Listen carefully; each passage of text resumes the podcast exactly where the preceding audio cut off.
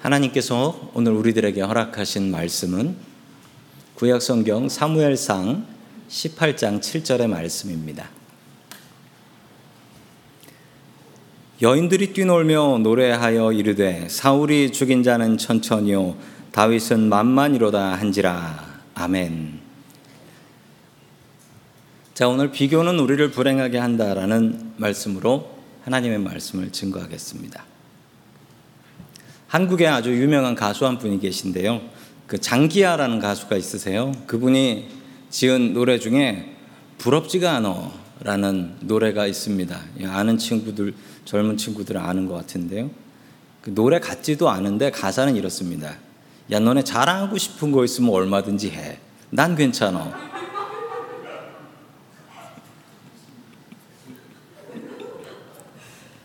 왜냐하면 나는 부럽지가 않아. 한 개도 부럽지가 않아. 예, 진짜 이렇게 불러요. 자, 이 가수는 뭐가 그렇게 안 부러울까요?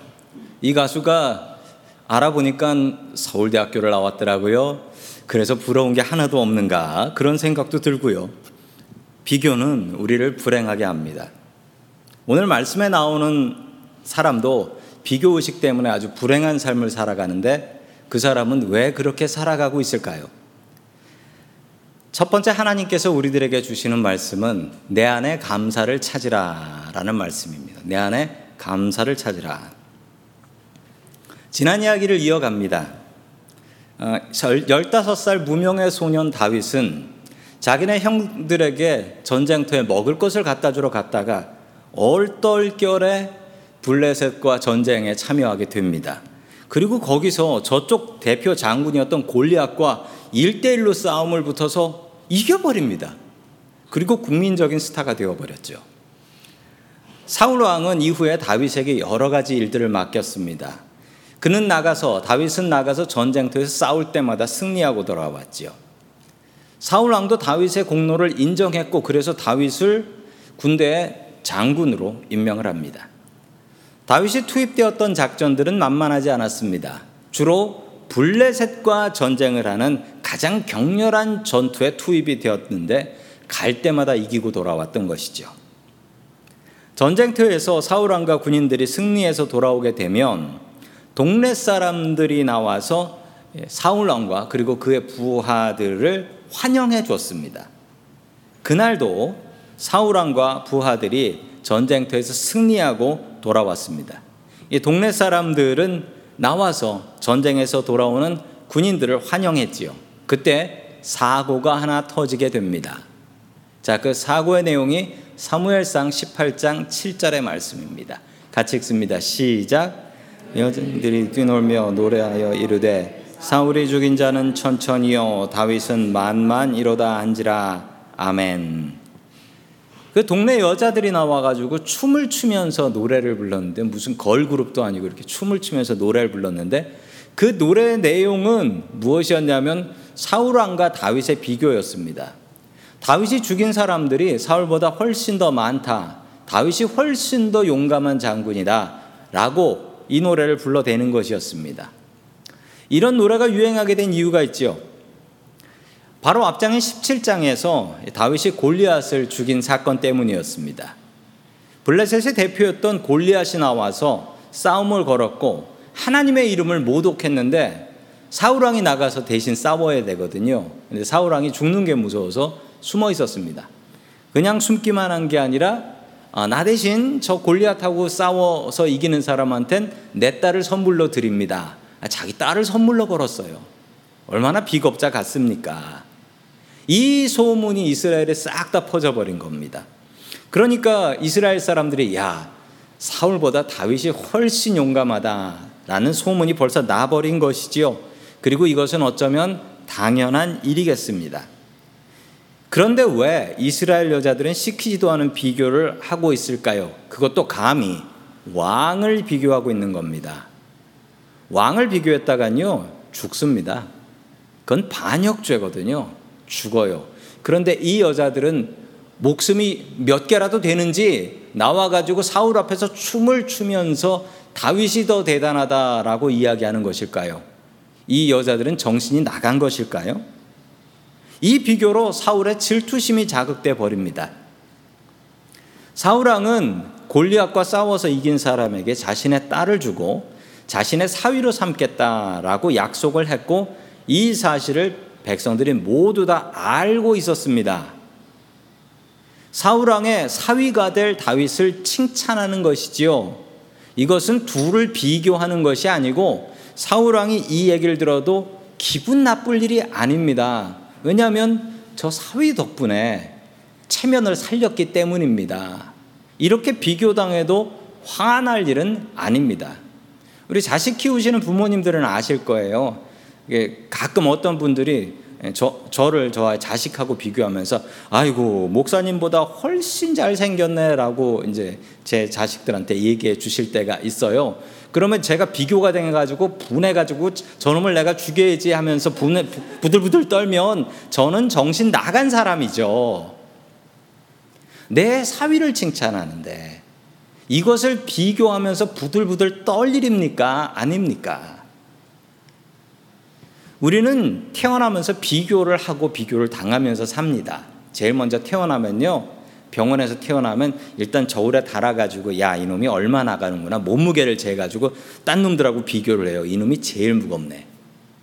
그리고 조금 자라면 얼마나 일찍 걷느냐 이걸 갖고 말이 얼마나 빠르냐 또 비교를 하면서 뭐 기뻐하기도 하고 좌절하기도 하고 또 조금 자라면요 애들이 지들끼리 뭐 비교하면서 자랑하는 줄 아십니까? 다들 해보셨어요. 이빨 몇 개 빠졌나 그 자랑해요. 기억 안 나시죠? 어렸을 때 다 하신 거예요. 또 학교 들어가면은 야너 요번 시험에 몇 점 나왔냐? 그러면서 서로 비교를 하고요. 대학에 들어가면 너는 어느 대학 갔니? 나는 어디 대학 다니는데 그러면서 어깨에 힘 주고 다닙니다. 또 취직을 하고 나면 야 너는 한 달에 얼마 버냐? 나는 이만큼 버는데 그러면서 또 비교하고요. 결혼하고 나면 자기 자식들 비교해요. 내 자식들. 자 그리고 나서 할아버지 할머니 되면 그 다음엔 손주들 비교해요. 평생 비교하다 죽는 인생이에요. 평생 누군가가 나를 비교하고 나도 비교를 해요. 우리는 100년 전에 살았던 왕보다도 지금 더 많은 것들을 가지고 있습니다. 예를 들어 볼까요? 100년 전에 살았던 왕은 지금 우리들처럼 이렇게 많은 걸 알지도 못했고 핸드폰도 없었고 인터넷도 못 썼습니다. 우리는 더 많은 것을 누리고 갖고 살면서도 더 많이 불행해 합니다. 그 이유는 무엇일까요? 성경에 그 답이 있습니다. 우리 성경에 있는 그 답을 보도록 합니다. 마태복음 25장 15절 말씀 같이 봅니다. 시작. 각각 그 재능대로 한 사람에게는 금 다섯 달란트를 한 사람에게는 두 달란트를 한 사람에게는 한 달란트를 주고 떠났더니 아멘. 어떤 주인이 먼 나라를 가게 되었습니다. 당시에 은행이 없었거든요. 그래서 이 재산을 어떻게 할까? 그래서 믿음직한 자기 종들한테 이걸 맡기고 가기로 합니다. 엄청난 돈인데요. 금 다섯 달란트, 두 달란트, 한 달란트를 그 사람의 능력대로 재능대로 나눠줬다. 차별적으로 나눠줬다. 이게 문제였습니다. 다섯 달란트와 두 달란트 받았던 종은 열심히 일을 해서 두 배의 수익을 올렸습니다. 그런데 한 달란트 받은 종은 그냥 그 돈을 땅 속에 묻어놓고 아무것도 하지 않았어요. 그 이유는 무엇이었을까요? 비교 의식이었습니다. 비교하고 나니까 불행해진 거예요. 한 달란트 받은 종은요, 자기 가진 것을 다른 종들과 비교했으면 넌 얼마 받았냐? 난 다섯. 넌 얼마 받았냐? 난 둘. 뭐야? 하나잖아. 아, 주인이 나만 인정 안 해. 주인이 나만 미워해. 아, 기분 나빠. 그때부터 그는 아무것도 하고 싶지 않았습니다. 비교 의식이 이 종을 망쳐 놓았던 것입니다. 우리는 흔히 여러 번 듣는 이야기 중에 비교하지 말라라는 이야기를 듣습니다. 그런데 이건 사실 말이 안 되는 이야기입니다. 우리의 눈이 있고 귀가 있고 우리의 머리가 있는 한 우리는 보는 모든 것들을 비교합니다. 모든 것들을 비교해요. 비교 안 하고 살, 산다? 이건 불가능한 일입니다. 나보다 두 배 많이 받은 종이 있고 나보다 2.5배 많이 받은 종이 있는데 이걸 어떻게 비교를 하지 마요.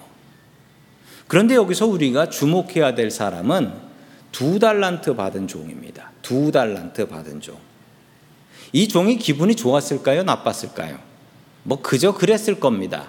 왜냐하면 다섯 달란트 받은 종이 있는데 아, 지난 하나 별로 다른 것도 없는데 왜 주인은 두 배 반이나 주고 나는 요거밖에 안 줬을까? 물론 옆에 한 달란트 받고 씩씩거리는 사람이 있긴 해요. 그렇지만 그 사람하고 난 다르고 나는 저 사람하고 비교가 안 되는 사람이니까. 두 달란트 받은 종도 기분 나쁠 일입니다. 그런데 두 달란트 받은 종은 비교를 했습니다. 어, 나보다 2.5배를 더 받았네? 그리고 나의 반밖에 못 받았네?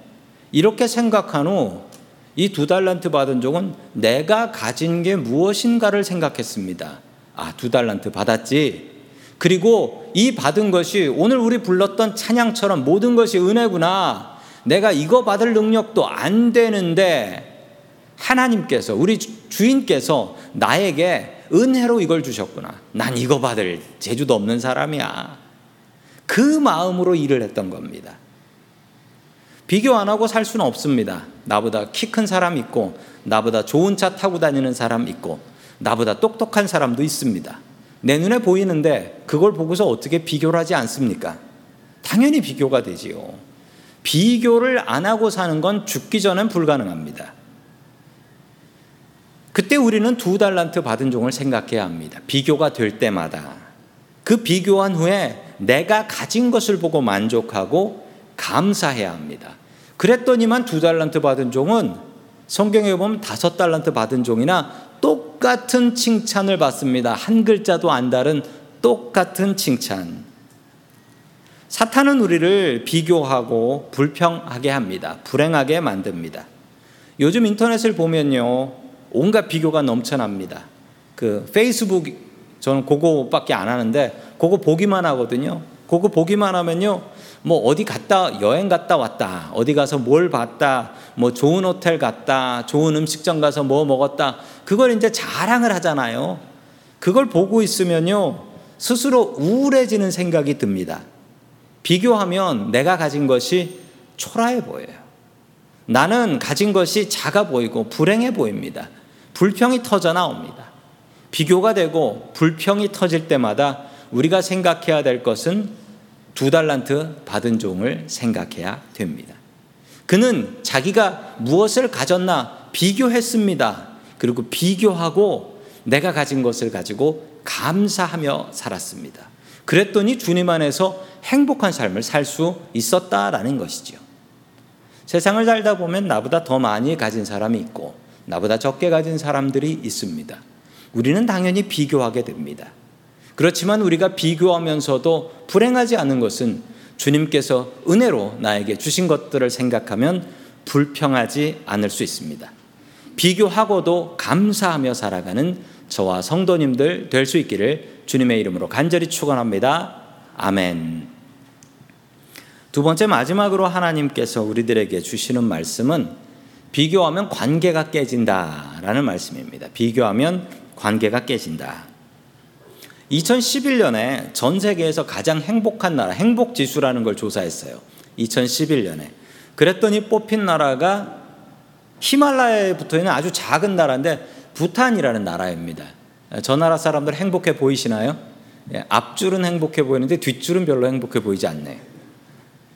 세상에서 가장 행복한 나라입니다. 그런데 저 나라가 작고 가난한 나라예요. 그런데 8년 뒤 2019년에 다시 한번 행복 지수를 조사했더니 저 1등이었던 저 나라가 어떻게 되었냐면 95등으로 떨어져 버렸습니다. 그 사이에 무슨 일이 벌어졌을까요? 오히려 이 나라는 그 사이에 더 잘 살게 됐습니다. 돈도 더 많이 벌게 됐고요. 잘 살게 됐습니다. 더 편해졌고요. 그런데 불행해진 이유는 저 나라에 인터넷이 깔리기 시작했습니다. 그리고 다른 나라가 어떻게 사는지 인터넷으로 보게 되었습니다. 그러고 나니 더 많은 것을 가지게 됐고 더 편하게 됐는데 더 불행하게 되었습니다. 이 뉴스를 보면서 느낀 것은 행복은 상당히 주관적이다. 상당히 주관적이다. 돈이 얼마나 있으면 행복할까요? 아까 처음에 나왔던 그 웃음을 불렀던 그 노래, 그 노래의 가사 중에 이런 게 있습니다. 내가 10만 원, 아, 너는 10만 원이 있고 나는 100만 원이 있어. 그럼 너는 나를 보면 기분이 나쁘겠지. 그런데 길을 가다가 천만 원 가진 사람을 만난 거야. 그러면 누가 더 기분 나쁠까? 누가 더 불행할까? 이런 내용이 나와요. 내가 가진 것은 그냥 그대로 있는데 조금 전의 행복이 나보다 더 많은 것을 가진 사람을 보니까 나 정말 불행해로 바뀌어 버리는 것입니다. 행복과 만족은 다른 사람이 줄 수 없습니다. 행복과 만족은 내가 느껴야 하는 나의 숙제입니다. 자, 계속해서 사무엘상 18장 8절의 말씀 같이 봅니다. 시작. 사울이 그 말에 불쾌하여 심히 노하여 이르되 다윗에게는 만만을 돌리고 내게는 천천만 돌리니 그가 더 얻은 것이 나라 말고 무엇이냐 하고 아멘. 사울이 이 여자들의 노래에 격분을 했습니다. 사울은 다윗하고 비교당하는 게 너무나 화가 났습니다. 이제 이러다가 이 나라 다윗한테 뺏기겠구나라고 생각을 했습니다. 이건 착각입니다. 왜냐하면 사울은 이런 생각을 할 필요가 없었어요. 어차피 이미 사울은 다윗을 자신의 사위로 받기로 했습니다. 그냥 그 약속 지키면 됩니다. 자기 왕위를 뺏기는 것도 아닙니다. 내가 죽고 나서 사위한테 왕위를 물려주면 그게 왕위를 뺏긴 겁니까? 물려준 겁니까? 그러고 나면 사울이 사울 왕조가 끊어지는 것도 아니에요. 사위를 통해서 계속 이어지게 되는 것이지요. 지금 사울은 자신의 사위인 다윗을 비교하며 쓸데없이 불행해하고 있는 것입니다. 사탄은 우리를 쓸데없게 불행해하고 비교하게 합니다. 비교가 나쁜 것은 아니죠. 우리는 항상 비교하고 사니까요. 그런데 비교에 대한 나의 반응이 문제라는 것입니다. 비교하고 나서 나쁜 반응, 크게 두 가지가 있습니다. 비교해서 내가 못나면 열등감, 비교해서 내가 잘나면 자만심. 이 둘 다 나쁜 겁니다. 특히 이 중에서 저 열등감 쪽을 같이 살펴봅니다. 열등감에는 크게 세 가지의 반응이 있다라고 해요. 열등감이 어떻게 나오냐면 첫 번째로는 자기 자랑을 한다라는 거예요. 열등감 있는 사람들이 자기 자랑을 많이 한대요. 잠언 27장 1절에서부터 2절의 말씀을 같이 봅니다. 시작. 너는 내일 일을 자랑하지 말라. 하루 동안에 무슨 일이 일어날지 내가 알 수 없음이니라. 타인이 너를 칭찬하게 하고 내 입으로는 하지 말며 외인이 너를 칭찬하게 하고 내 입술로는 하지 말지니라. 아멘. 자기 자랑을 많이 하는 사람들을 보면 그 마음속에 열등감이 있는 것을 보게 됩니다. 열등감 있는 사람들이 자기 자랑을 많이 해요. 왜냐하면 다른 사람들이 나를 무시하고 있다라는 생각 때문에 내가 무시할 만한 사람이 아니라는 걸 계속 자랑해서 보여주려고 하는 것입니다. 그런데 정말 잘난 사람은 자기 입으로 자기 자랑 안 합니다. 다른 사람 입으로 내 자랑하게 하지.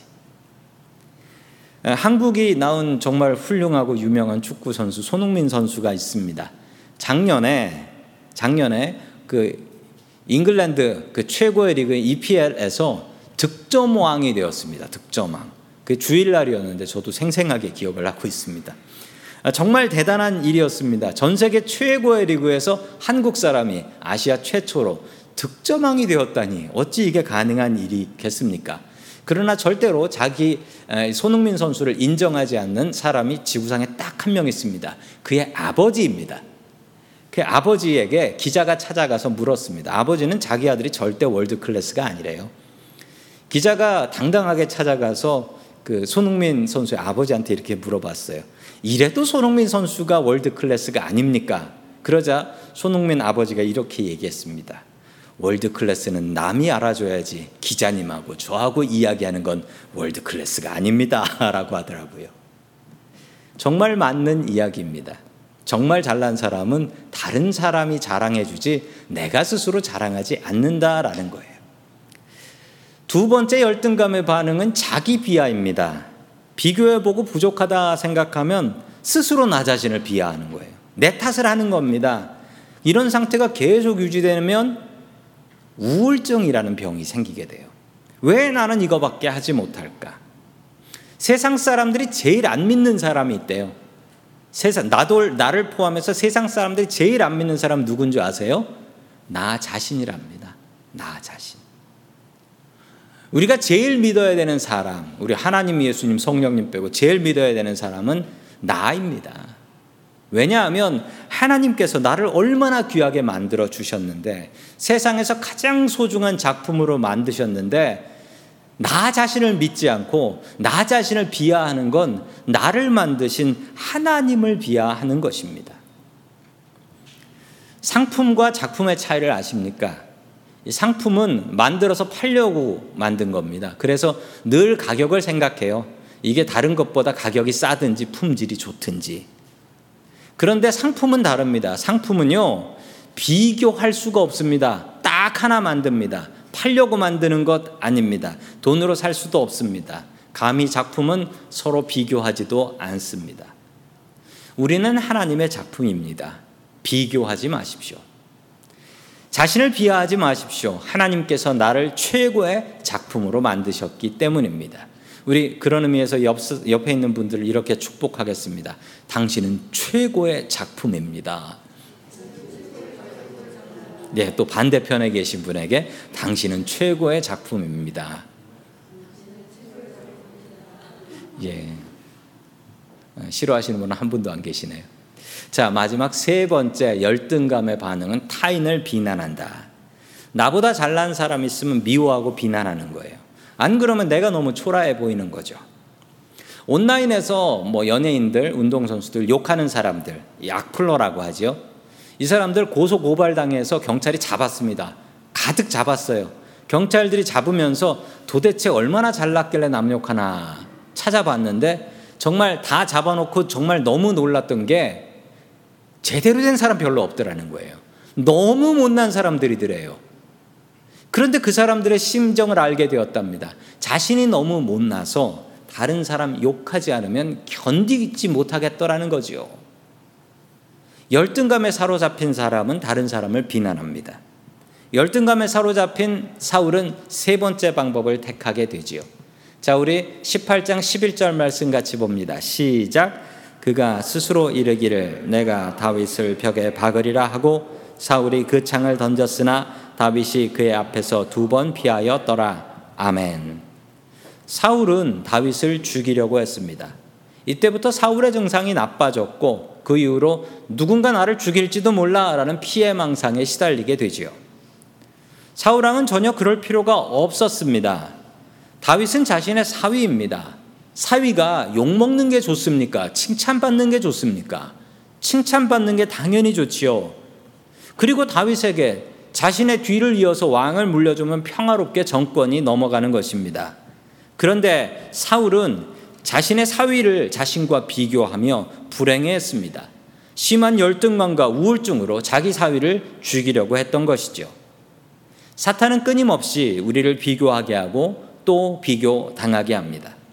비교해서 내가 잘났으면 교만하게 하고 비교해서 내가 못났으면 열등감 생기고 우울증 생기게 합니다. 사탄은 우리를 끊임없이 비교하게 합니다. 비교당할 때 우리가 해야 될 일이 있습니다. 두 달란트 받은 종을 기억하십시오.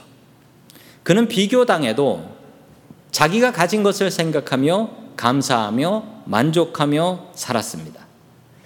앞으로도 우리는 계속해서 비교를 당하게 될 것입니다.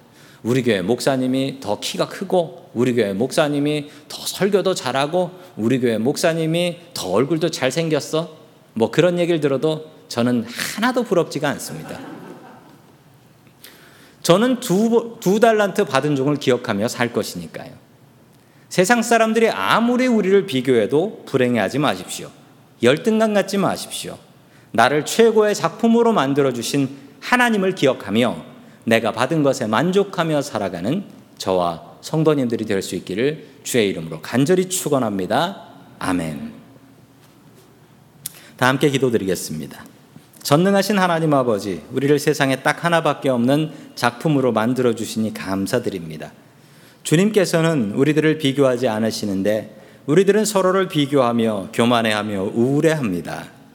주님, 우리들의 죄악을 용서하여 주시옵소서.